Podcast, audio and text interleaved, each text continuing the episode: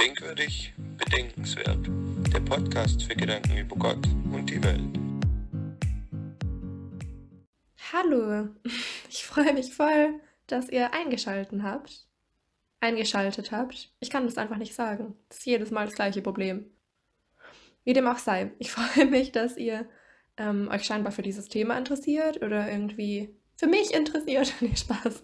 Aber dass ihr auf jeden Fall ähm, Bock habt, diesen Podcast anzuhören oder euch vielleicht auch nichts anderes übrig bleibt, weil ihr nichts anderes zu tun habt, weil gerade Corona-Zeit ist und euch die Dinge ausgehen, was ihr anhören möchtet. Wie dem auch sei, ich freue mich, dass ihr da seid, egal warum. Ich habe auch gerade voll Bock auf das Thema, darüber zu sprechen ähm, und hoffe deswegen auch, dass ihr ziemlich viel kommentieren oder mir drauf antworten und schreiben werdet, weil ich ja sonst nur das weiß, was ich halt weiß. Aber ich würde voll gern von euch noch was wissen darüber und ähm, mich mit euch darüber unterhalten. Und falls jemand das nicht gelesen hat, das Thema ist Fünf Sprachen der Liebe. Und ich weiß nicht, wie bekannt die irgendwie sind. Also ich weiß, dass sie bekannt sind, aber mich hat es nochmal so ein bisschen interessiert, ob ihr, die immer öfter zuhört, ähm, die schon kennt oder nicht. Deswegen habe ich auch eine Instagram-Umfrage gemacht. Und bisher ist es relativ gleichmäßig verteilt von denen, die gesagt haben, yes, kenne ich und nope, keine Ahnung, was es ist. Und deswegen dachte ich, ich spreche jetzt einfach darüber und wenn ihr die schon gut kennt, dann wird es vielleicht nicht so viel Neues für euch jetzt geben. Aber ich finde trotzdem, dass es eigentlich ganz cool ist, sich in Erinnerung zu rufen, weil das einfach für die Beziehungen und so ziemlich viel bringt. Ich kenne die eigentlich auch schon seit ein paar Jahren, diese Sprachen der Liebe, aber jetzt ist mir das Thema heute nochmal neu eingefallen und ich habe mich wieder ein bisschen damit befasst und gemerkt, dass es mir trotzdem was bringt. Ähm, und wenn ihr sie nicht kennt, dann finde ich es einfach wichtig, dass ihr sie kennt. genau.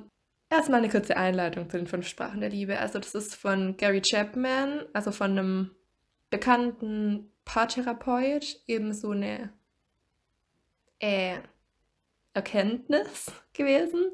Er hat darüber mehrere Bücher geschrieben. Das war so, glaube ich, irgendwann in den 90er Jahren oder so. Ähm, und er hat eben herausgefunden, dass es vielen Leuten schwerfällt, sich gegenseitig Liebe zu zeigen. Also dass Menschen, auch wenn die sich endlich gefunden haben, was ja schon nicht so einfach ist, und wenn Menschen sich schon endlich zwei gleich arg lieben, ähm, was ja irgendwie nicht so ein einfacher Weg ist, dass sie sich dann nicht zeigen können oder dass dann Missverständnisse entstehen und jeder denkt, er selber liebt den anderen mehr oder so. Und um dieses Problem, was irgendwie in jeder Beziehung, aber auch in vielen Freundschaften, glaube ich, der Fall ist, aus dem Weg zu räumen, hat er eben genauer angeschaut, wie man denn seine Liebe ausdrückt und wie man denn Liebesbeweise versteht und warum mh, mm, das manchmal dann so von Sender zu Empfänger nicht durchkommt. So die Botschaft. Und ähm, ja, ich finde es irgendwie voll interessant, weil ich mir so denke, ich kenne das Problem so gut, wenn man, mh, mm, wenn man Sprache nicht versteht oder wenn jemand meine Sprache nicht versteht, gerade durch so Auslandserfahrungen und so, finde ich, ähm, weiß man richtig gut, wie dieser Moment ist, wenn du versuchst, was zu sagen und es kommt einfach beim anderen nicht an. Und ihr steht voreinander, ihr schaut euch an. Man schaut sich auf die Lippen, aber es, man hört, was rauskommt und man checkt nicht, was, was damit gesagt werden soll. Ja, ich finde es halt einfach voll schwierig, weil wenn ich jetzt so denke an die Kids auf den Philippinen, mit denen ich manchmal so gesprochen habe, die dann irgendwie so ein Wort auf Cebuano zu mir gesagt haben und ich ganz verständnislos geschaut habe und sie gemerkt haben, ich verstehe es nicht. Und dann wiederholen sie es nochmal ganz langsam und deutlich und schauen mich schon so an, als wäre ich der letzte Depp, der es nicht checkt. Und sie wiederholen es nochmal, dreimal, viermal, noch langsamer und noch deutlicher und noch lauter. Und man denkt sich so, ja, deswegen habe ich diese Vokabel eben trotzdem nicht gelernt, egal wie oft du dir jetzt nochmal sagst. Und egal wie deutlich, ich habe das Wort schon erkannt, aber verstehen tue ich es halt nicht. Ich muss, müsste das jetzt halt nachschlagen. Du kannst es noch zehnmal sagen. Und bei sowas, so fühle ich mich manchmal echt auch so in meiner Beziehung oder so in Freundschaften, dass man sich so denkt, ich habe dir sehr deutlich gesagt, dass ich dich liebe. Und dann sagst du äh, irgendwie, du liebst mich zurzeit gar nicht und so. Und man denkt sich so, what? Ich sage es hundertmal und ich zeige es dir die ganze Zeit. Und du zeigst es mir gar nicht und ich dir schon. Und warum kommt jetzt von dir der Vorwurf und so. Und deswegen finde ich, es ist halt richtig bedeutsam zu wissen, bedeutsam, bedeutungsvoll zu wissen, ähm, welche Sprache der andere spricht und die auch zu lernen. Also erstens zu lernen, die zu verstehen und zu checken, mein Partner oder meine Freunde und so lieben mich. Und zweitens, die eben auch sprechen zu lernen, damit der andere checkt, dass man ihn liebt. Und aber auch den anderen checken zu lassen, was meine Sprachen der Liebe sind, damit nicht nur ich die ganze Zeit versuchen muss, ähm, seine Sprache zu sprechen, sondern damit er auch meine Sprache spricht. Ähm, genau. Ich werde jetzt einfach mal diese fünf Sprachen von Gary Chapman durchgehen und die euch so ein bisschen erklären. Es gibt dazu auch voll viel Material, keine Ahnung, auf YouTube oder ähm, ihr werdet dazu auch irgendwie so Tests finden. Ich wollte vorhin eigentlich auch so einen Test machen und so gucken, welche Sprache der Liebe ich spreche. Ähm, aber irgendwie der Test war scheiße, den ich gemacht habe. aber ihr könnt ja mal schauen, vielleicht findet ihr einen besseren, den könnt ihr dann auch gerne irgendwie mir schicken, damit ich meinen besseren kenne. Jedenfalls ähm, wusste ich eigentlich sowieso schon, welche Sprachen der Liebe ich spreche, weil ich irgendwann mal auch einen guten Test gemacht habe, aber den finde ich nicht mehr. Egal. Ähm, vielleicht, wenn ich die euch jetzt aufzähle, werdet ihr schon merken, ähm, oder wird euch schon so eine Vermutung kommen, ähm, welche Sprache der Liebe ihr sprecht. Oder auch ähm, jemanden, an den ihr jetzt konkret denkt, irgendwie Freunde oder Eltern von euch oder ähm, ja, wirklich euer Partner oder so. Also die erste Sprache der Liebe ist Lob und Anerkennung. Oder die werden halt immer ein bisschen unterschiedlich genannt, so je nachdem. Ähm, Worte der Anerkennung oder Lob und Anerkennung. Jedenfalls geht es bei dieser Sprache der Liebe darum, dass derjenige sich geliebt fühlt, wenn ihm gezeigt wird, dass er bewundert wird, dass man beeindruckt von ihm ist. Ähm, Komplimente ist ein großer Punkt davon, dass man der Person sagt, das hast du gut gemacht, ähm, ich bewundere dich dafür, ich bin beeindruckt von dem, was du machst. Deine Leistungen ähm, werden gesehen und respektiert und man, man findet, ja, man, man findet dich gut in dem, was du machst. Ja, da geht es eben viel um dieses, ich bin stolz auf dich oder wow, ähm, krass, was du tust. ja, und sowas geht es dabei hauptsächlich. Und ja, es gibt auch bei jedem, bei jeder Sprache der Liebe noch ein bisschen so Dialekte, könnte man sagen. Also die Sprache der Liebe, Lob und Anerkennung zum Beispiel, die ist auch bei jedem natürlich ein bisschen unterschiedlich. Jeder ist sehr individuell und deswegen ähm, wirkt die sich auch ein bisschen anders aus. Also manche wollen vielleicht eher das hören mit diesem, ich bin stolz auf dich, ich mag dich, wie du bist, dein Charakter und du selbst, du bist toll, wie du bist. Mhm. Manche brauchen vielleicht eher so die höflichen Worte der Anerkennung, also eher so dieses, ich kommandiere dich nicht rum und sag dir, was du machen musst und so, sondern ich sag dir, wow, ich schätze es wert, dass du immer die Wohnung aufräumst und ähm, hier kommt mein Lob dafür. Ich ähm, finde es gut, was du machst. Wisst ihr, wie ich meine? Also so, ähm, die sind natürlich ein bisschen unterschiedlich. So manche sind mehr auf den eigenen Charakter und das eigene Wesen und das eigene Sein aus. So, ich finde dich besonders, wie du bist und ich bin beeindruckt von dir als Person. Und manches ist eher auf die Leistungen ähm, fokussiert, also eher so dieses, was du gemacht hast, war gut. Du warst die Beste in dem, was du gemacht hast. Ähm, keine Ahnung, so in diese Richtung. Ich bin stolz auf deine Leistung. Genau, das ist die erste Sprache der Liebe. Die zweite Sprache der Liebe ist Zweisamkeit oder ungeteilte Zeit. Mhm. Auf Englisch heißt es, glaube ich, Quality Time. Ich glaube, damit kann man vielleicht so ein bisschen eher was anfangen. Also diese ungeteilte Zeit, ähm, was ja bedeutet, der Partner oder die Freunde geben dir allein die Aufmerksamkeit und ähm, ja, reden, reden nur mit dir und sind auf dich fokussiert. Ich finde, da ist ein großer, großer Bereich immer das Handy. Also, oder ein großes Problem immer das Handy. Und zwar so dieses, oh, ich hoffe, ihr hört gerade nicht die ganze Zeit Chico reden, weil der hat Telefonmeetings, Telefonkonferenzen und so. Weil wir ja jetzt beide immer zu Hause sind, wenn er im Homeoffice ist, wegen Corona-Kack. Auf jeden Fall ähm, bin ich gerade bei der Zweisamkeit, ja genau. Und ich finde, dabei geht es halt so ein bisschen darum, die Personen, die Zweisamkeit, ungeteilte Zeit, Quality Time als Sprache der Liebe sprechen, die möchten, dass man sie anschaut, wenn man mit ihnen spricht. Die möchten, dass man nicht am Handy hängt, während man mit ihnen spricht. Ähm, denen tut es gut, wenn man zum Beispiel zusammen essen geht alleine oder wenn man wirklich so, ja, als Partner vor allem dann so sagt, so, hey, ich möchte nur mit dir heute Zeit verbringen. Ich brauche nicht noch zehn Freunde dabei, sondern mir reicht ein Abend mit dir, weil du reichst aus für mich. Und meine Zeit, meine wertvolle Zeit, was ja heutzutage wirklich so ist, meine wertvolle Zeit möchte ich unbedingt dir widmen.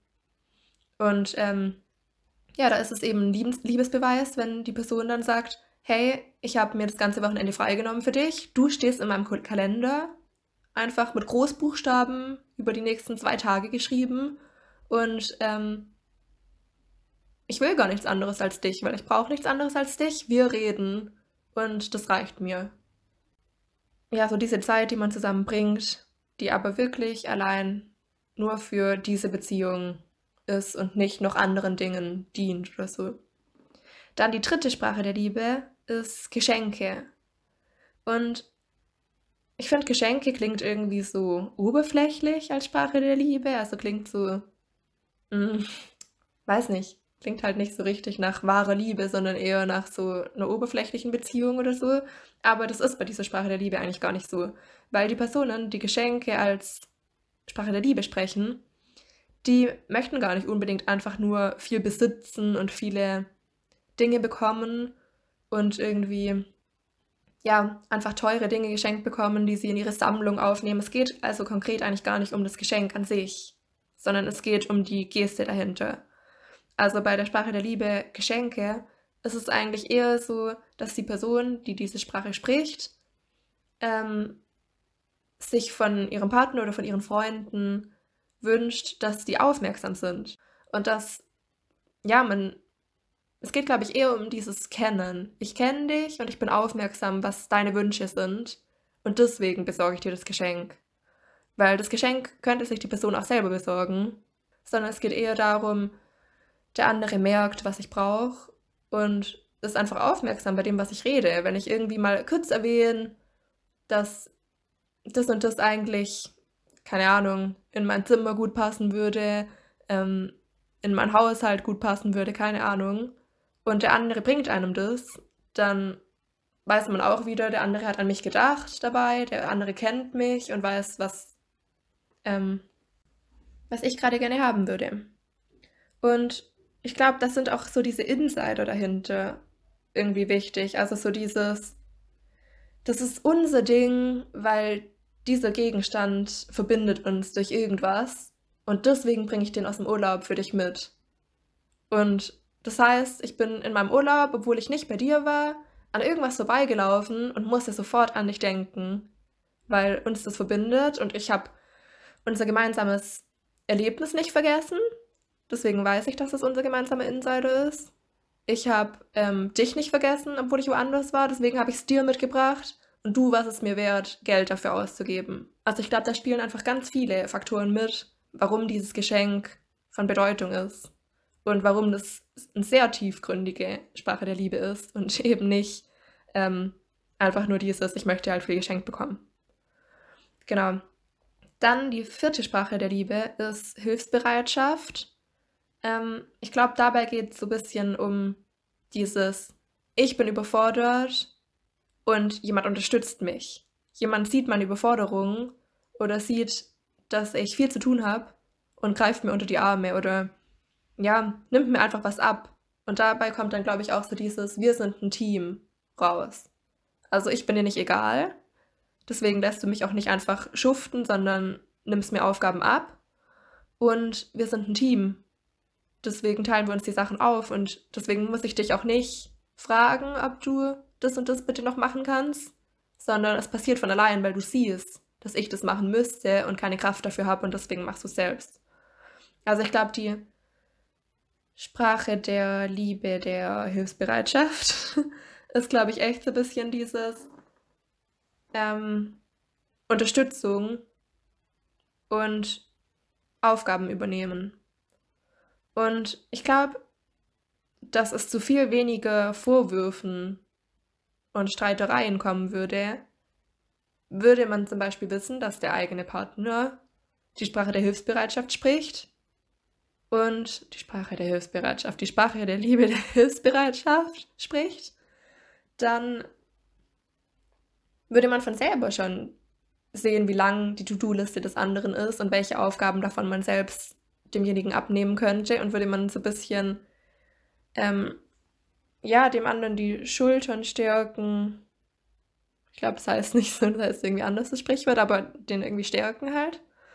Und ja, würde damit seine Liebe zum Ausdruck bringen. Genau, und die fünfte Sprache der Liebe ist Zärtlichkeit und Berührung bzw. körperliche Nähe. Also auf Englisch Physical Touch. Ähm, ja, dabei geht es wirklich so um die Liebe, die sich durch Küssen, Umarmen, Kuscheln, Berühren ähm, äußert oder die man sich dadurch zeigt.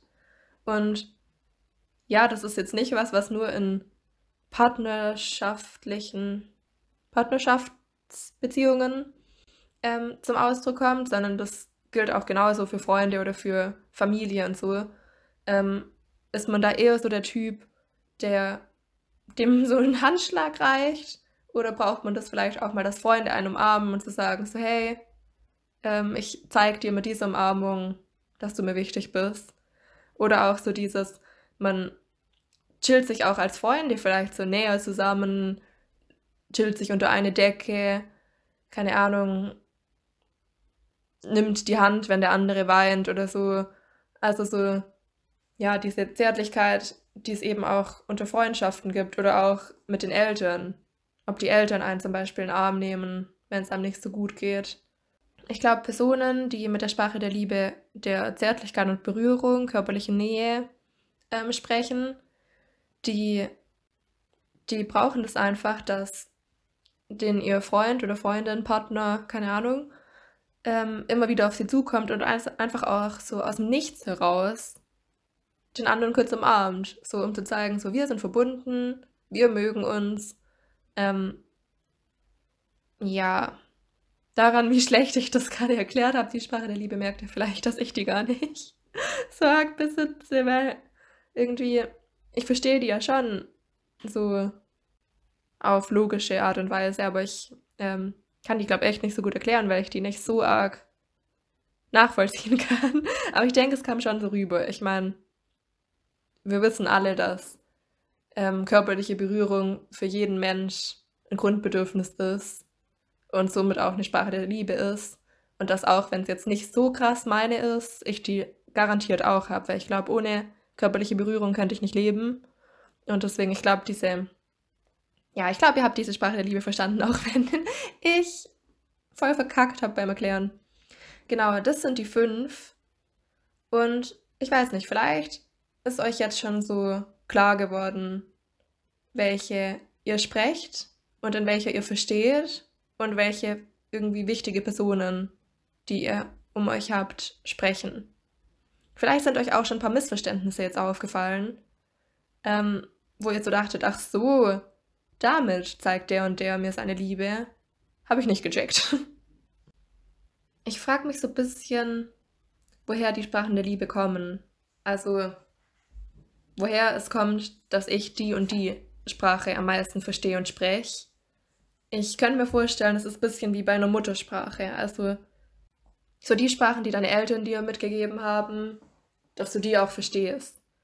ich bin jetzt gerade immer überlegen, was meine Eltern, wie sie mir am meisten ihre Liebe ausgedrückt oder zum Ausdruck gebracht haben. Ähm, weil es geht ja hier bei diesem Thema eigentlich immer um Liebesbekundung und Liebesbeweis und sowas. Also wir sind jetzt nicht mehr bei dem Schritt, wer liebt mich, wen lieb ich, ähm, lieben wir uns gleichermaßen und so, sondern das ist einfach schon Voraussetzung. Also ich ähm, spreche jetzt schon über Personen, die sich wirklich einfach lieben und wo das eigentlich schon klar ist und wo es trotzdem einfach manchmal nicht erkannt wird. Und ja, da frage ich mich gerade so ein bisschen, wie meine Eltern das gemacht haben. Vielleicht könnt ihr euch das auch kurz so ein bisschen überlegen. Ähm, wie euch als Kind Liebe gezeigt wurde. Ich glaube ehrlich gesagt, als Kind wurde einem sogar jede Sprache der Liebe ähm, im besten Fall in gewisser Weise gezeigt oder zum Ausdruck gebracht. Denn ich glaube, als Kind hat man besonders oft von den Eltern gehört, super gemacht, Fahrradfahren ohne Stützräder, klasse, super kannst du das. Und dann hat man so irgendwas richtig Hässliches gekritzelt und dann haben die Eltern gesagt, wow, das sieht so schön aus, was du gemacht hast. Und jetzt im Nachhinein denkt man so, Alter, die haben mich immer gelobt und mir immer Anerkennung gegeben. Dabei war doch alles, was ich gemacht habe, voll kacke, aber Eltern müssen das halt irgendwie machen und so. Ähm, wobei ich auch glaube, dass die Eltern wirklich beeindruckt sind. Weil ich merke das jetzt bei meinen Nichten und Neffen. Wenn die irgendwas Neues können, ein neues Wort sagen können oder so, ist man ja wirklich beeindruckt. Und deswegen, ähm, da ist man wirklich stolz und ist wirklich irgendwie begeistert von dem, was das Kind macht. Und deswegen glaube ich, dass man in der Kindheit noch relativ viel Lob und Anerkennung bekommt. Ähm, ich zum Beispiel hatte auch das Glück, dass meine Eltern das weitergeführt haben, sag ich mal. Dass ich auch so im Teenage-Alter und so wirklich auch Lob und Anerkennung für eine 3 in der Schule bekommen habe. Also, dass meine Eltern wirklich auch gesagt haben, wow, ist doch gut, du hast was Ordentliches abgeliefert. Ähm, auch wenn es dich nicht so arg interessiert hat, hast du jetzt ein 3. Wow, gut gemacht. Und ich dann aber bei manchen anderen mitbekommen habe, dass eine 1,5 nicht gereicht hat und die Eltern ihnen dafür kein, keine Lob, keine, keine Anerkennung und kein Lob gegeben haben. Ähm, ja, und deswegen glaube ich zum Beispiel auch, dass ich die Sprache der Liebe, Lob und Anerkennung ziemlich krass spreche, weil ich glaube, dass mir sehr viel Lob und Anerkennung entgegen, entgegengebracht wurde, mein Leben lang. Und ich deswegen auch glaube, dass es dann zum Beispiel so ist, dass wenn ein bisschen zu wenig Lob und Anerkennung mal ähm, kommt, also wenn ein bisschen was fehlt, dass ich dann mich schon gleich ungeliebt fühle. Einfach weil ich davon immer so eine hohe Dosis bekommen habe. Und wenn man die hohe Dosis dann eben nicht mehr bekommt, ist man schon, ja, fühlt man sich irgendwie schon ein bisschen ungeliebt. Ähm, also das ist jetzt kein Vorwurf gegen meine Eltern, dass sie mir zu viel gelobt und zu viel Anerkennung gegeben haben, so dass ich jetzt immer Lob und Anerkennung brauche, sondern ich finde es richtig schön, dass ich das so viel bekommen habe. Genau. Ähm, wenn du dir zum Beispiel überlegst, die zweite Sprache der Liebe mit der Zweisamkeit und der ungeteilten Zeit, da ist es bei mir zum Beispiel so, dass ich diese Sprache der Liebe richtig wichtig finde. Ähm, weil ich glaube ich schon immer jemand bin, der Zeit an sich wichtig findet. Ich bin schon immer jemand, der Angst hat, älter zu werden, der Angst hat, Zeit zu verlieren, der ziemlich viel Zeit braucht, weil ich nämlich gefühlt zu viel am Tag machen möchte. Also wenn ich aufwache, denke ich einfach, ich möchte jetzt dieses ganze Buch heute lesen, zehn Filme und Serien schauen, 100 Leute heute sehen und ganz viel Zeit alleine verbringen und noch ein Musikinstrument heute spielen und so. Und wenn ich das alles denke und mich dann für eine Person entscheide, die mir heute einfach wichtig ist und einfach sage, ich möchte mich mit dieser Person treffen, dann ist es für mich ein Liebesbeweis.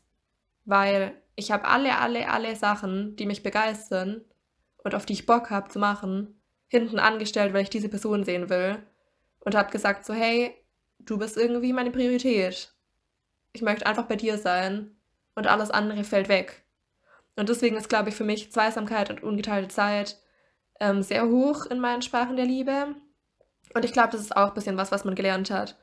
Wir sind zu Hause vier Kinder gewesen wenn du ungeteilte Aufmerksamkeit bekommst, wenn jemand nur dir zuhört und nur mit dir was unternimmt, zum Beispiel jemand von den Eltern, dann ist es ja ein Liebesbeweis, dann ist es ja was Besonderes, weil es gäbe ja noch drei andere Kinder im Haus, mit denen man was machen könnte. Und deswegen glaube ich, ähm, ist es auch was, was ich von meinen Eltern als Muttersprache, sage ich mal, gelernt habe. Wenn zum Beispiel der Papa, der eigentlich arbeitet, gesagt hat so, hey, ähm, ich spiele jetzt das und das mit dir. Oder so. Ähm, ich weiß noch, als ich ganz klein war, war das immer so was mit, ähm, der Papa sagt so, hey, ich esse jetzt nur mit dir ein Eis in der Badewanne. Oder so. Und dann war das so voll krass, dass man so, ähm, dass so die ganzen anderen Kinder irgendwas sich selbst beschäftigen mussten, meine Geschwister. Und dass ich so mit meinem Papa in der Badewanne saß und man hatte einfach so eine Stunde nur Zeit für sich und hat irgendwie einfach nur gelabert oder so äh, sich so ein Schaumbad gemacht. Ähm, so ganzes Gesicht voller Schaum oder Schaumschlacht oder keine Ahnung und hat ein Eis gegessen, so in der heißen Badewanne. Und so, das weiß ich noch so richtig, obwohl ich da so voll das Kleinkind war, kann ich mich da richtig gut daran erinnern, dass es so ungeteilte Zeit, Quality Time war. Oder jetzt finde ich inzwischen, habe ich mit meiner Mama halt richtig viel ungeteilte Zeit gehabt, seit meine Geschwister dann aus dem Haus waren, weil die älter sind als ich. Ähm, hatte ich mit meiner Mama einfach jeden Abend Quality Time. Das war dann einfach so richtig gut tuend, dass man eine Mama, die man sich sonst ja eigentlich teilt, dass man die dann wirklich so komplett für sich hatte und so. Und ähm, ich weiß nicht, vielleicht ist es bei euch auch so, dass ihr ja, es irgendwie voll wertschätzt, wenn jemand anderes sein Handy zum Beispiel weglegt und euch anschaut. Also wenn ihr zum Beispiel einer Freundin oder einem Kumpel oder so was erzählt und normalerweise hängt man so ein bisschen währenddessen am Handy, also man hört sich schon zu, aber man scrollt vielleicht so ein bisschen durch Instagram oder so und dann, keine Ahnung, plötzlich legt die andere Person das Handy weg und sagt so, wow, krass, erzähl mal, erzähl mal richtig und so. Oder was, wie geht's dir? Ist, geht's dir nicht gut?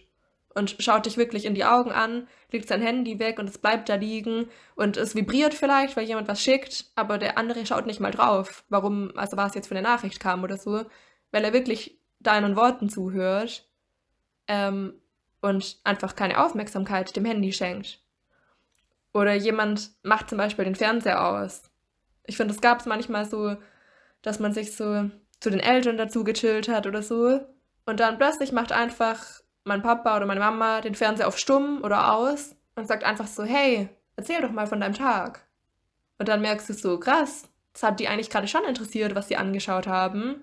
Aber du kamst jetzt ins Zimmer und du warst irgendwie wichtiger. Und deswegen haben die jetzt einfach ihren Film beendet oder einfach, keine Ahnung, auf stumm geschalten und du hast jetzt die ungeteilte Aufmerksamkeit. Das finde ich ist schon was richtig Besonderes. Ähm, und da merke ich schon, dass das meine Sprache der Liebe auf jeden Fall auch ist. Dann ist es aber, finde ich, auch so, ich gehe jetzt irgendwie gerade nochmal die Sprachen der Liebe durch. Sorry, hat nicht so richtig eine Struktur. ähm, aber ja, mir ist irgendwie heute voll wichtig, dass ihr euch überlegt, was ihr da sprecht und ähm, euch einfach Gedanken drüber macht. Und ich glaube, wenn ich so ein bisschen Beispiele aus meinem Leben bringe, dass ihr dann vielleicht auch mehr drauf stoßt, als wenn ich die jetzt einfach nur vorgestellt habe. Deswegen ähm, werde ich jetzt einfach weiter drüber schwafeln. und ähm, es ist völlig in Ordnung, wenn ihr irgendwie abschweift oder so und euch so eure eigenen Gedanken macht. Ähm, weil dann habe ich eigentlich genau erreicht, was ich wollte. Weil ihr müsst nicht unbedingt ähm, einfach nur alles bei mir wissen, wie es bei mir ist, weil das bringt euch nichts. Es sei denn, ihr habt eine Beziehung zu mir und ihr seid Freunde von mir. Aber ähm, ja, es ist eigentlich wichtiger, dass ihr das mit euren Beziehungen durchdenkt. Genau, aber durch meine Beispiele, ich weiß nicht, vielleicht fällt euch dadurch ja was auf, wie es bei euch ist. Und bei Geschenken, da habe ich auch voll viel dazu zu sagen. Und zwar, Geschenke war schon immer nicht so mein Ding. Also, mh, mm, ich hatte irgendwie immer damit so ein bisschen ein Problem, weil ich finde, Geschenke war eigentlich meistens eher so was, wo man sich dachte, scheiße, jetzt muss ich mir ein Geschenk überlegen, ich habe keine Idee. Und so. ich war da immer nicht so sonderlich kreativ, was das angeht. Deswegen habe ich auch relativ schnell gemerkt, dass es, glaube ich, keine Sprache der Liebe von mir ist, weil ich einfach keinen Bock hatte, jemandem was zu schenken. Und das auch bei sehr guten Freunden. Also bei sehr guten Freunden habe ich mich mega auf den Geburtstag zum Beispiel gefreut. Auf dieses, ich komme den ganzen Tag zu dir, ich bin schon als erster Gast da und bereite mit dir alles vor und will, dass es der geilste Tag deines Lebens wird und so. Aber ich habe einfach ans Geschenk nicht gedacht. Also selbst bei ähm, meiner besten Freundin ist es einfach so häufig der Fall gewesen, schon in meiner Kindheit, dass ich mich so krass gefreut habe auf diesen Geburtstag. Am besten einen Tag vorher gekommen bin und einen Tag später gegangen bin und einfach so dachte, ich feiere dich einfach so krass. Deswegen feiere ich auch deinen Geburtstag. Aber irgendwie das Geschenk ist so in den Hinterkopf bei mir gerückt. Ähm, ja, und wenn ich dran gedacht habe, dann war es eher so ein bisschen eine Qual, dass ich so dachte, oh scheiße, wie komme ich jetzt auf ein Geschenk und wo finde ich jetzt ein Geschenk und so. Und dass ich einfach dann so dachte, scheiße, es ist eher kein Liebesbeweis, wenn ich ein Geschenk mache, weil die andere Person dann wahrscheinlich checkt, dass ich nicht verstanden habe, was für ein Geschenk sie möchte. Oder die andere Person dann merkt, ich habe mir nicht sonderlich viel Mühe gegeben. Und dann, falls die Sprache der Liebe von der anderen Person Geschenke ist, dann ist es eher so ein bisschen ein Fail, weil ich es ein bisschen verkack. Also ähm, deswegen war das manchmal irgendwie so ein bisschen problematisch bei mir. Und das war tatsächlich auch in unserer Familie nicht so was krasses, Geschenke. Also ähm, unsere Eltern waren schon da immer sehr cool, was Geschenke angeht. Also ich fand Weihnachten und sowas richtig krass, wenn ich so zurück überlege, wie viel man da bekommen hat und ähm, was für tolle Sachen man bekommen hat und wie die Eltern einem so jeden Wunsch erfüllen wollten und ähm, da auch nicht geizig waren, was Geld angeht und so, sondern halt echt gesagt haben, sie erfüllen uns unsere Wünsche und eben auch gecheckt haben, was man will. Also schon als Kinder haben meine Eltern gecheckt, dass ähm, meine Schwestern zum Beispiel Puppen und so cool finden und dass ich aber halt nur Tiere cool finde. Und dass deswegen bei mir Kuscheltiere und ähm, Schleichtiere und Playmotiere und so ähm, wichtig sind. Und bei meinen Schwestern Puppen und sowas. Und deswegen, ähm, ich finde, unsere Eltern waren da schon, die haben gecheckt, was wir uns wünschen. Und die haben uns viele Wünsche ähm, ermöglicht und verwirklicht und so. Ähm, ich habe auch einfach, dazu gibt es auch noch eine Podcast-Folge irgendwann, ähm, letztendlich immer Tiere bekommen, die meine Eltern nicht wollten, dass ich habe, also auch echte Tiere. Ich habe einfach mal einen Hase mit einer Schleife drumherum bekommen, also wirklich einen richtigen Stallhase, der einfach so eine große rote Schleife um sich hatte. Ich habe einfach von meinen Geschwistern mal einen Hamster bekommen. Das war auch richtig geil, weil die haben mir erst, ähm, die haben mir so einen Karton geschenkt, da stand so vorsichtig halten drauf und da waren so Luftlöcher reingepiekst.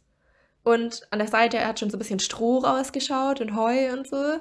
Und das stand unter dem Christbaum. Und ich habe schon so voll rumgeschrien, so geil, ich bekomme einen Hamster und so.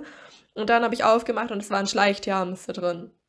Und dann habe ich halt so ein bisschen versucht, mir die, die Trauer oder die Enttäuschung nicht anmerken zu lassen. Habe so gesagt, so, oh cool, den Schleichtierhamster habe ich noch nicht. Der passt sehr gut in meine ähm, Sammlung, danke.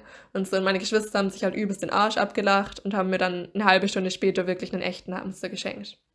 Ähm aber jedenfalls, Geschenke, finde ich, waren schon was Besonderes in meiner Kindheit und was Schönes. Aber ich habe es einfach trotzdem, glaube ich, nie so richtig als Muttersprache gelernt, weil ich weiß nicht, entweder es war schon wieder zu normal, dass man sehr viel bekommt, ähm, oder es war einfach nicht so krass mit diesen, also krass emotional verbunden oder nicht krass mit Emotionen verbunden, sondern ich glaube, meine Eltern waren schon immer krass. Ähm, die haben immer sehr gut gezeigt, dass Gegenstände einfach Gegenstände sind. Und das war es dann auch schon. Also Wisst ihr, wie ich meine? So ein bisschen dieses, ähm, du bekommst Gegenstände, die machen dich fröhlich, aber es sind nur Gegenstände und haben irgendwie so ein bisschen vermittelt, dass es Besondere ist, was gemeinsam zu machen. Und deswegen habe ich, glaube ich, auch eher dieses Zweisamkeit und Quality Time, Sprache der Liebe irgendwie gelernt.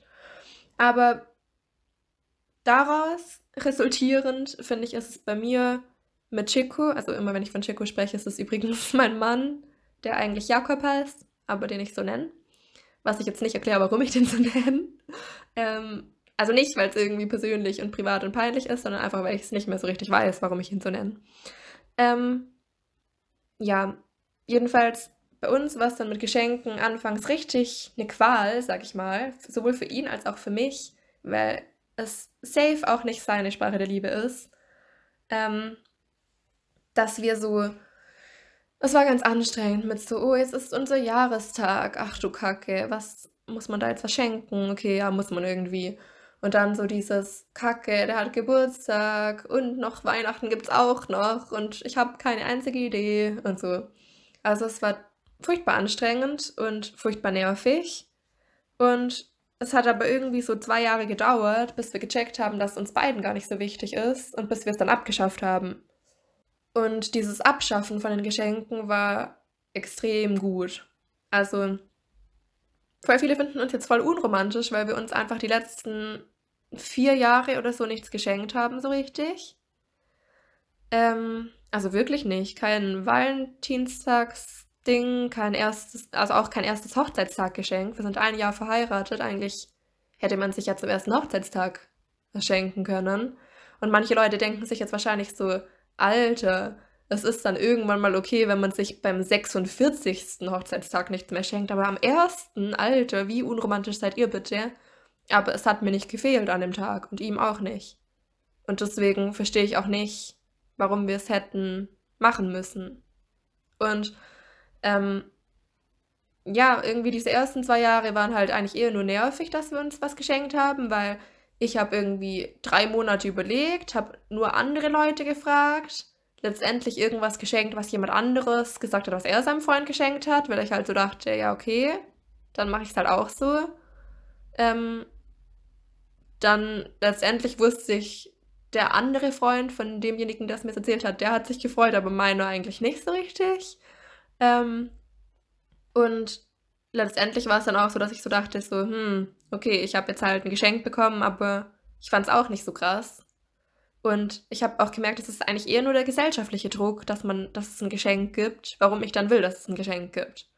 Also es war eigentlich dann eher so dieses, wenn man zum Beispiel mit anderen Pärchen zusammen war und gesehen hat, dass die jetzt so voll krass sich so gegenseitig einen Adventskalender gemacht haben, wo jeden Tag was drin ist, was sie mit dem anderen verbinden und was auch wirklich zu dem anderen passt und so, dann hat man sich so gedacht, so, ach krass, die sind so aufmerksam und die wissen genau, was sie wollen und es ist voll cute und so.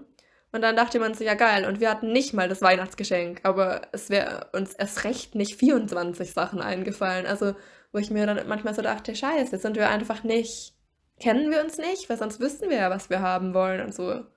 Und mit der Zeit habe ich aber gemerkt, doch, wir kennen uns, nämlich dass wir nicht ein Geschenk brauchen. Gegenseitig. Ja, ich habe mir schon manchmal überlegt, was passiert, was ich machen würde, wenn mein Mann Geschenke mögen würde und ich nicht. Ich glaube, dann wäre es ein bisschen schwierig für mich. Ähm, aber darauf komme ich gleich nochmal zurück, weil man kann die Sprachen der Liebe ja auch lernen. Man kann viel in seinem Leben lernen oder es sich angewöhnen. Ähm, ich weiß ehrlich gesagt nicht, da würde mich auch eure Meinung interessieren, ob es dann letztendlich wirklich auch das Gleiche sein kann. Also kann ich meine echte Muttersprache der Liebe, was bei mir Lob und Anerkennung und die zweite Sprache Zweisamkeit ist, kann ich die, kann ich so stark auch eine andere Sprache der Liebe, zum Beispiel Geschenke, lernen. Das würde ich mich echt, das würde mich echt interessieren und das wäre echt hilfreich, weil es ist bei uns jetzt Zufall, dass wir sehr ähnliche Sprachen der Liebe, glaube ich, sprechen, Chico und ich, weil wir sind eigentlich sehr unterschiedlich. Darüber wird es auch irgendwann eine Podcast-Folge geben, dass wir voll viele Probleme haben mit unseren, dadurch, dass wir so gegensätzlich sind. Aber die Sprachen der Liebe sind eigentlich relativ ähnlich, würde ich mal behaupten. Klar wirken die sich immer so ein bisschen anders aus und dann sind wieder die Dialekte ein bisschen anders und irgendwie. Es gibt oft genug Momente, in denen wir das Gefühl haben, der andere liebt einen nicht so richtig und in denen es dann irgendwie zu Vorwürfen oder sowas kommt. Aber ähm, grundsätzlich sind es, glaube ich, schon die gleichen, so, die wir sprechen. Und wenn er Geschenke als Sprache der Liebe haben würde, ich müsste einen extrem hohen Aufwand betreiben, um ihm meine Liebe auszudrücken. Ich denke mir dann zwar so, ich habe zum Beispiel wenig Zeit, weil ich sehr viel beschäftigt bin, jetzt gerade nicht während Corona, aber normalerweise habe ich wenig Zeit. Ähm, und habe aber eigentlich schon immer genügend Mittel, was Geld angeht. Jetzt gerade wäre es ein bisschen komisch, weil Chico das Geld verdient gerade und ich nicht. Und deswegen wäre es ein bisschen seltsam, wenn ich ihm sowieso Sachen schenke, weil es ja sein Geld, so großteils. Finde ich allgemein auch noch ein bisschen komisch. Aber wie dem auch sei, ich habe eigentlich schon mein Leben lang genug Geld und zu wenig Zeit. Und trotzdem ist es für mich leichter, meine Sprache der Liebe mit Zeit auszudrücken, als mit Geld. Wahrscheinlich gerade deswegen, weil ich viel Geld habe und deswegen ein Geschenk gar nicht so wertvoll finde und dadurch auch nicht meine Liebe zeige, aber wenig Zeit habe und dann einfach zu jemandem sagst so, hey, ich lass jetzt was anderes fallen, äh, fallen, ich lass jetzt was anderes, ähm, ähm, halt schweifen. Nee, ich mache jetzt irgendwas nicht, weil ich dich lieb habe und mit dir Zeit verbringen will. Ähm, ja, deswegen für mich ist es irgendwie halt kostbarer und einfacher, dadurch meine Liebe zum Ausdruck zu bringen, als durch Geschenke. Und ich glaube, wenn Chico zum Beispiel Geschenke als Sprache der Liebe hätte, ich würde es bestimmt lernen können, aber ich müsste mich, ich müsste hohen Aufwand betreiben. Ich müsste ihm wirklich konkret zuhören, was er braucht und will. Ich müsste mir das sofort aufschreiben, weil ich, also ich müsste mich dafür hellhörig machen und aufmerksam müsste mir das sofort irgendwie notieren, müsste irgendwie, ja, versuchen, da eine Freude dran zu finden, das zu verpacken und das irgendwie mit Liebe zu gestalten und so. Und ähm, ja, das wäre sehr kräftezehrend für mich. Ähm, andererseits finde ich, man kann sich auch in die Sprachen der Liebe voll gut reinversetzen, wenn man sich mal die Mühe gibt. Ich habe zum Beispiel eine Freundin, die hat mir extrem viele Geschenke in meinem Leben gemacht. Und ich bin mir auch sicher, ihre Sprache der Liebe ist Geschenke. Es ist so eindeutig bei ihr. Aber es war bei mir auch tatsächlich so, dass mir ihre Geschenke am meisten bedeutet haben von allen Geschenken, die ich immer bekomme. Und Grund dafür ist wahrscheinlich, dass sie diese Liebe, diese Liebessprache hat. Ähm, weil, obwohl ich ihr nie eigentlich was geschenkt habe und sehr oft auch ein schlechtes Gewissen hatte, weil sie mir auch zu jedem Fest und unterm Jahr ständig was geschenkt hat. Ähm, aber ich konnte ihr, glaube ich, zum Ausdruck bringen, dass ihre Geschenke mir wirklich was bedeuten, weil das war einfach ernsthaft der Fall. Ihre Geschenke waren wirklich immer mit so Emotionen und so verbunden, also wenn ich von ihr ein Geschenk bekommen habe, habe ich auch echt oft einfach so Freude, äh, Freudestränen, Dingsies gehabt. Also habe ich halt wirklich mir so gedacht, krass, wie sie das jetzt irgendwie ausgedrückt hat in der Karte, ist echt so bewegend. Oder habe auch echt gedacht, krass, ich habe noch nie so ein schönes Geschenk so schön eingepackt gesehen und fand es auch echt einfach richtig toll. Und dann auch so jedes Geschenk an sich ähm, hatte irgendwie was an sich, wo ich gemerkt habe, sie hat wirklich meine Seele verstanden, mein tiefstes Inneres verstanden.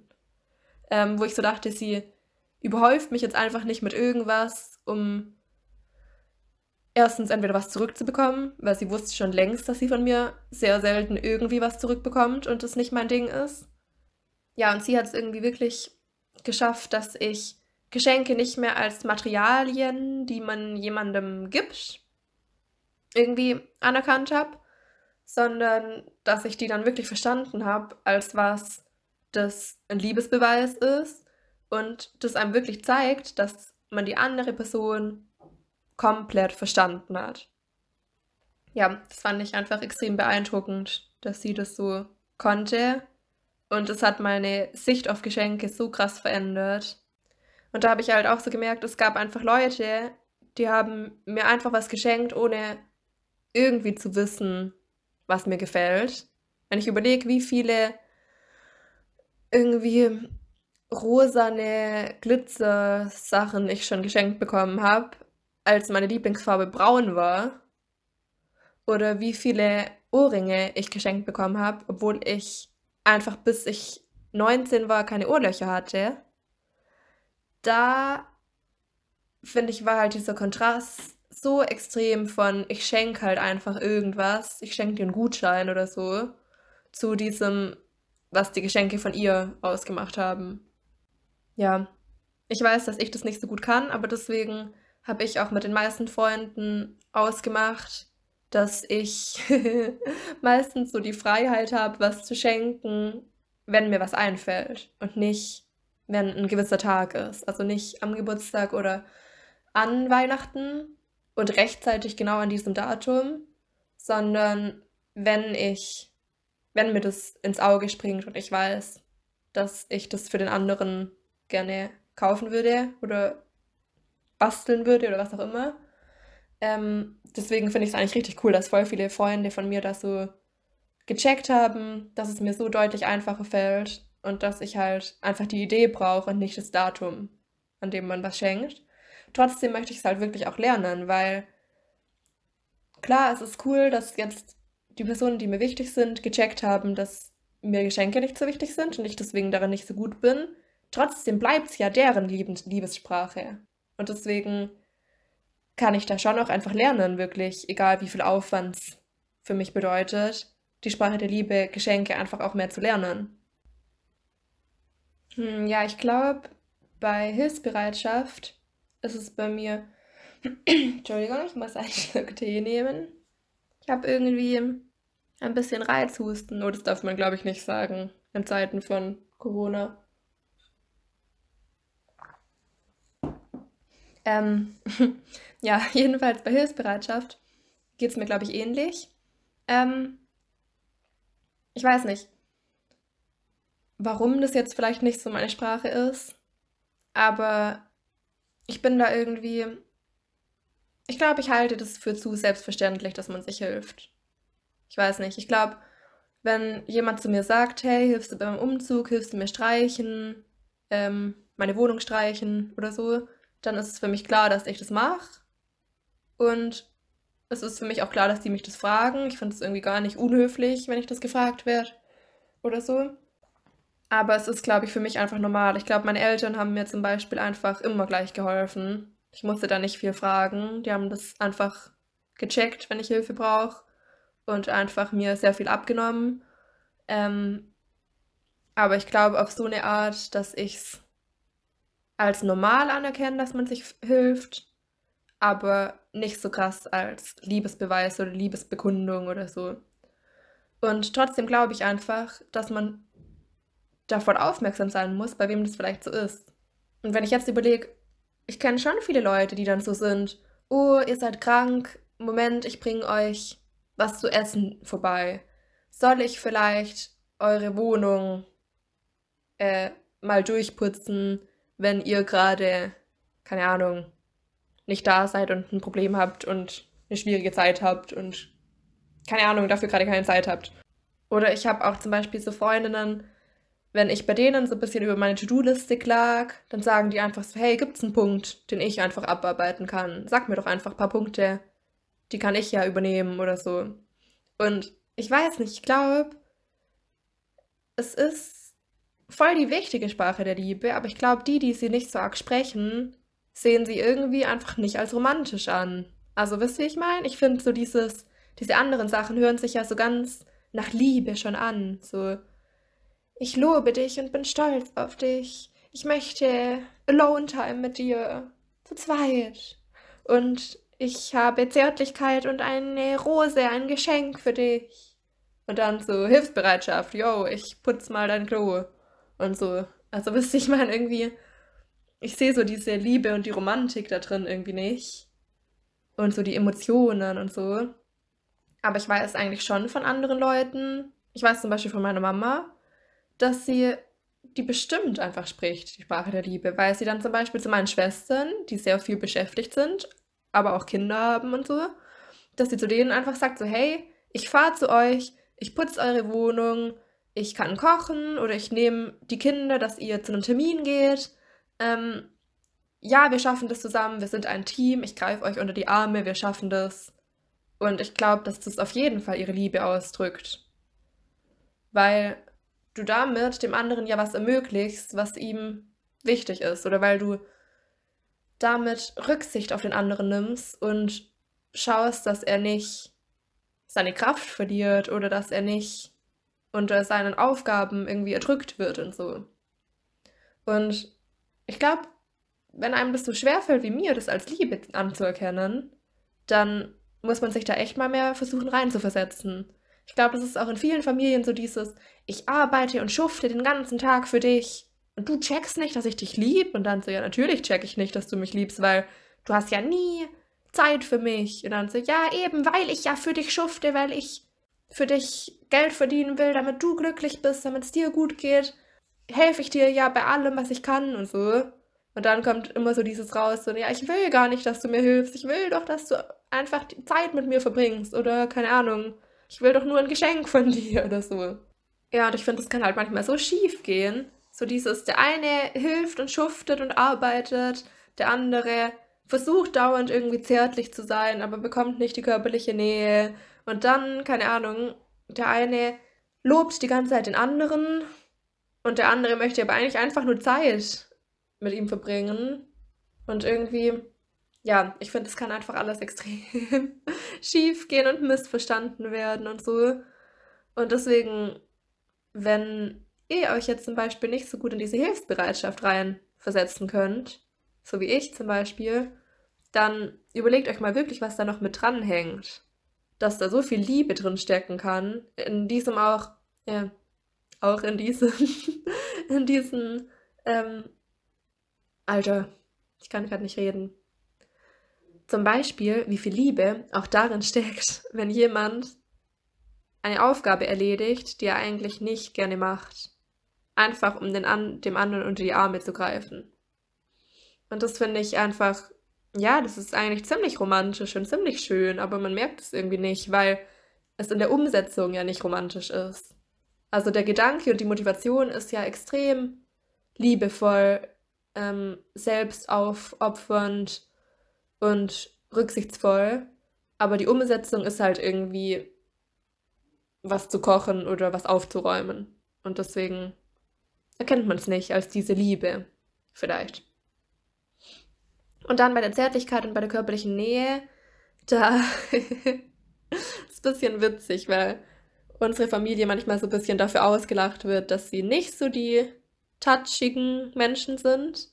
Ähm, und das ist irgendwie so witzig, weil voll viele sagen, unsere Familie ist durch Worte sehr liebevoll und sehr herzlich. Aber durch körperliche Berührung eher nicht. Und das ist halt manchmal so witzig, weil manche Leute eben so sagen, sie kommen bei uns in die Familie rein und werden einfach so liebevoll begrüßt durch, durch Worte und durch, hey, du bist wirklich willkommen bei uns und es ist so schön, dass du da bist und wir freuen uns so über dich. Und dann folgt vielleicht keine Umarmung oder so, sondern irgendwie so eine Faust oder so, so, hey, yo, so toll. Und ähm, das haben schon voll oft mir Freunde rückgemeldet. Das klingt jetzt so, als ob wir uns alle so Feedback geben, so Feedbackzettel ausfüllen. äh, nee, aber das haben mir schon voll viele Freunde gesagt, dass sie irgendwie verunsichert sind, weil ich so sag, sie sind jemand der wichtigsten Menschen für mich ähm, und das zum Ausdruck bringen durch Worte.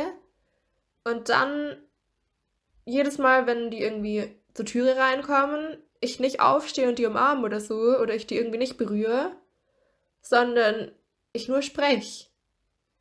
Und ähm, mich ehrlich gesagt auch manchmal so was voll nervt mit so, wenn jemand einem anfasst, wenn man miteinander spricht.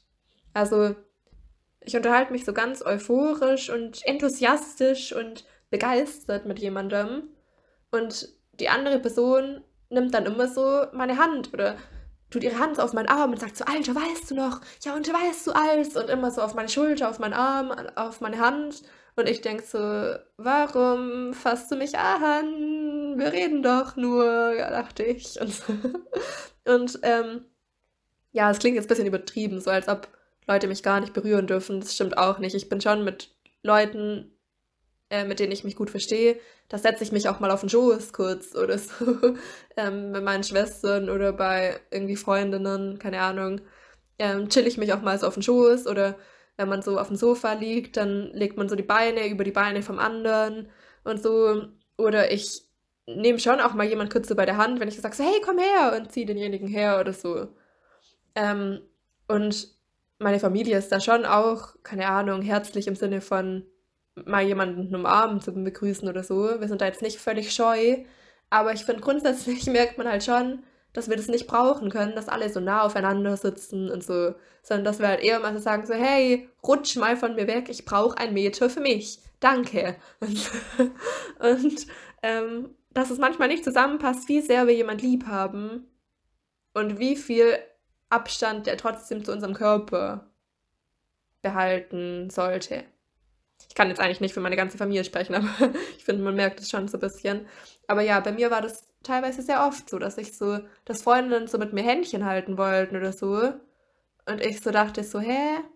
Ich, ich verstehe nicht. Das nervt uns doch nur. Wir haben nur eine Hand frei. Also ich denke da irgendwie dann so logisch. Ich denke dann so, wenn du meine Hand hältst, habe ich schon mal eine Hand weniger, die ich für irgendwas benutzen kann. Was bringt uns das?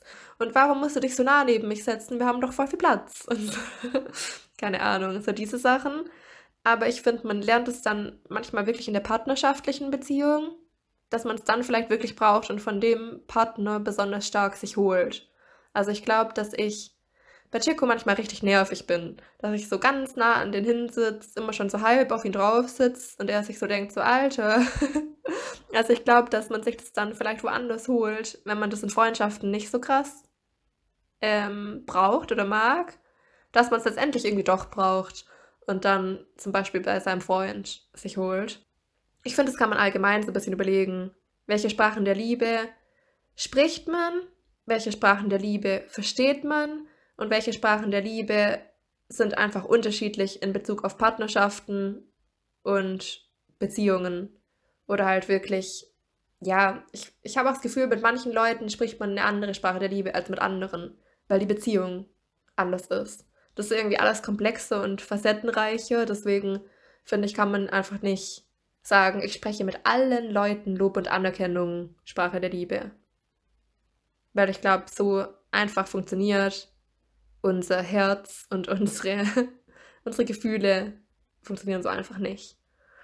Ähm, ja, jedenfalls möchte ich jetzt so ein bisschen abschließend dazu sagen, ich hoffe, meistens, wenn ich sage, ich sage jetzt noch abschließend was dazu, dann kommt noch mal so eine Stunde, folgt dann. ich hoffe, das passiert jetzt nicht.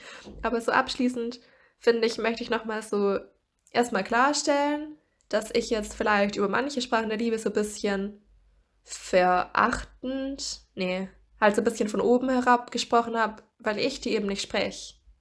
Also es kann sein, dass ich jetzt so über Lob und Anerkennung und über Zweisamkeit, ungeteilte Zeit so ganz gesprochen habe, als wäre das doch das Logischste der Welt und gesagt habe, so ja, und deswegen ist es so und deswegen empfindet man es so. Es ist doch verständlich und sowas. Und dann bei Zärtlichkeit zum Beispiel so gesagt habe, so ja, und dann, keine Ahnung, will irgendjemand jemand berühren, warum auch immer. Oder so, ja, und Geschenke kriegt man dann, weil äh, ist halt Liebe, ne? Und so. Aber daran erkennt ihr auch einfach schon nur, wie Menschen funktionieren. Ich wollte das gar nicht irgendwie verachtlich, verachtlich, verachtend machen, ähm, und es ist mir auch extrem wichtig, dass ihr jetzt aus diesen fünf Sprachen der Liebe, dass ihr da keine Wertung jetzt erkennt. Dass ihr auch durch diese Podcast-Folge jetzt nicht denkt, Lob und Anerkennung und Zweisamkeit sind so wichtige, coole Sprachen der Liebe und Geschenke, Zärtlichkeit und Hilfsbereitschaft sind so komische. Und dass ihr jetzt nicht denkt, so, oh, Zärtlichkeit voll kitschig, Hilfsbereitschaft viel zu kumpelhaft und gar nicht romantisch und Geschenke viel zu oberflächlich oder so sondern diese Sprachen sind alle gleich wichtig und die haben die gleiche Berechtigung, dass man die spricht. Ähm, die sind einfach nur ein bisschen anders. Ich finde, es ist halt wie bei Französisch und Italienisch und Deutsch. Manche Sprachen, finde ich, sind eher so ein bisschen mm, temperamentvoll und schön klingend.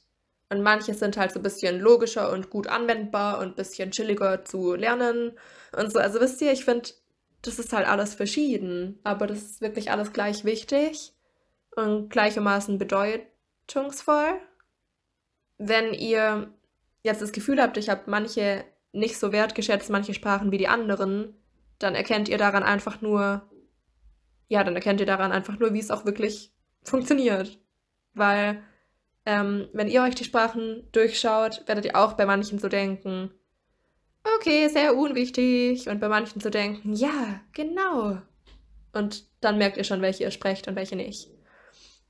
Genau, und abschließend möchte ich auch noch so sagen, dass ich es, glaube ich, voll wichtig finde, dass ihr euch nochmal bewusst werdet, welche Sprachen spreche ich wirklich und welche habe ich mir nur durch die Gesellschaft angeeignet und spreche die aber eigentlich gar nicht. Bei mir ist es zum Beispiel bei Geschenken echt ein bisschen so gewesen, du siehst halt tausend Liebesfilme und die ähm, Typen in den Liebesfilmen geben halt, schenken halt Blumen und es ist dann ein Liebesbeweis in dem Film. Und dann merke ich aber, ich mag halt irgendwie nicht so gerne Blumen oder ich kann damit irgendwie nichts anfangen. Und deswegen weiß ich irgendwie auch nicht. Also deswegen denke ich, es ist nicht meine Sprache der Liebe. Aber irgendwie hatte ich dann manchmal so den Anspruch an meinen Mann, dass wenn ich nach einem Jahr Tansania zurückkommen und am Flughafen stehe, äh, und am Flughafen kommen, dass er da steht und mir rote Rosen schenkt. Und dann habe ich überlegt, so warte, warum wollte ich das gerade? Und wieso hat er es nicht gemacht? Und dann ist mir aufgefallen, dieser Vorwurf, den ich habe, warum er das jetzt nicht macht oder so, der ist eigentlich völlig unberechtigt, weil er kennt mich und weiß, ich kann mit Rosen nichts anfangen und ich kenne mich nicht und dachte, ich brauche jetzt Rosen, nur weil die in Filmen an Flughäfen Rosen geben und das ein Liebesbeweis ist. Deswegen, weiß nicht, finde ich es irgendwie auch wichtig. Also klar werden wir von der Gesellschaft beeinflusst und deswegen ist es dann auch cool, wenn man sagt, okay, die Gesellschaft hat mich beeinflusst, deswegen will ich jetzt gerne Rosen geschenkt bekommen. Ähm, dann ist es ja auch völlig legitim dann bist du jetzt halt dadurch durch die Gesellschaft so geworden und willst deswegen Rosen und dann kann dein Partner sich auch anstrengen und checken, dass du Rosen willst, egal warum du Rosen willst.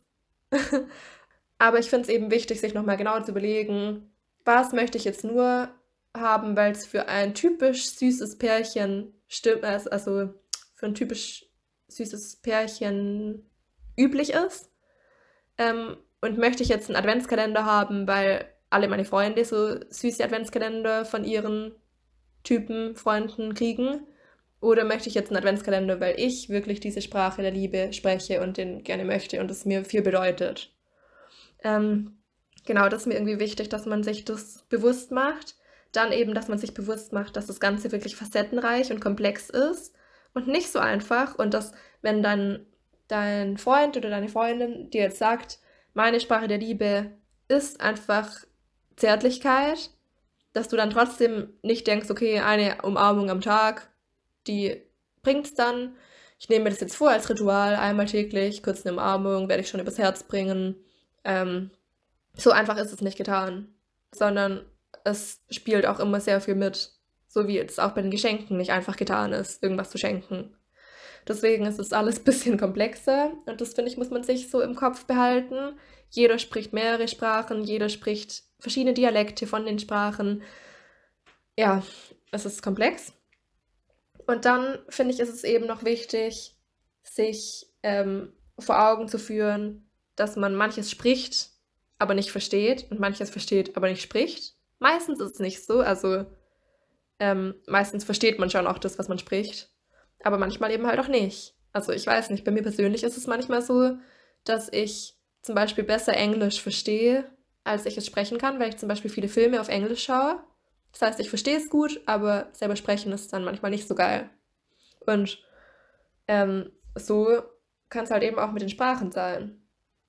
Und dann finde ich, ist halt noch so eine richtig krasse, ähm, ein Schlüssel für das Ganze. Wenn ich jetzt schon gesagt habe, dass alles so schwierig und so ist, dann will ich euch jetzt nicht damit irgendwie so aus dieser Podcast-Folge rausgehen lassen und zu sagen, so viel Spaß, Liebe ist das Komplizierteste auf Erden, ihr werdet es nie schaffen, euch beide eure Liebe zu beweisen, tschüss, sondern es gibt einen Schlüssel und das ist wirklich zuhören. Weil ihr werdet äh, merken, dass das aus dem anderen heraus spricht, was er braucht. Also die andere Person wird, also die du, der du einen Liebesbeweis machen möchtest, wird ähm, sowas sagen wie, scheiße, ich schaffe alles nicht, ich brauche Hilfe. Oder irgendwie bin ich nicht genug, niemand ist stolz auf mich. Oder du hast nie Zeit, niemand nimmt sich wirklich Zeit für mich und sowas. Und solche ähm, Aussagen, selbst wenn es schon Vorwürfe sind, ähm, die sind halt, finde ich, zu berücksichtigen, weil daraus spricht dann, was der andere, ähm, was dem anderen fehlt an Liebe. Und deswegen, sorry, es war jetzt ein bisschen durcheinander. Es gibt auch keine Zusammenfassung und es gab auch nicht so richtige Punkte. Aber ähm, es war mir irgendwie einfach heute wichtig, euch mitzugeben, weil ich irgendwie finde, dass Liebe einerseits so schwer ist und andererseits so leicht weil es in der Liebe einfach darum geht, dass man auf den anderen schaut und nicht so krass auf sich selbst. Und dieses auf den anderen schauen, das, ähm, ja, das macht man, indem man sich auf die Sprache vom anderen einlässt, indem man einfach, ja, aufmerksam ist. Genau. Also seid lieb zueinander und liebt euch alle. ich fühle mich gerade wie bei Bärenbrüder. Da bekommt der doch so dieses Omen, nee, doch, keine Ahnung, halt so eine Kette mit einem mit Bär. Und ähm, alle bekommen ja so das Zeichen von Kraft, das Zeichen von Weisheit. Und er bekommt, also die Hauptrolle, bekommt so das der Liebe und so. Und dann lachen den auch alle so ein bisschen aus und sagen so, ja, jetzt geh doch in die Welt und liebe alle. Und es ist so ganz kitschig. Aber ich finde es halt so wichtig. Und ja, ich bin gerade auch so ein bisschen wie diese Liebestypi. Aber genau, es ist mir wirklich einfach wichtig. Ja, ich danke euch für eure ungeteilte Aufmerksamkeit. nee, Spaß, keine Ahnung, was ihr nebenbei gemacht habt. Aber ich finde es schön, dass ihr die Zeit mit mir verbracht habt und euch diese Podcast-Folge angehört habt.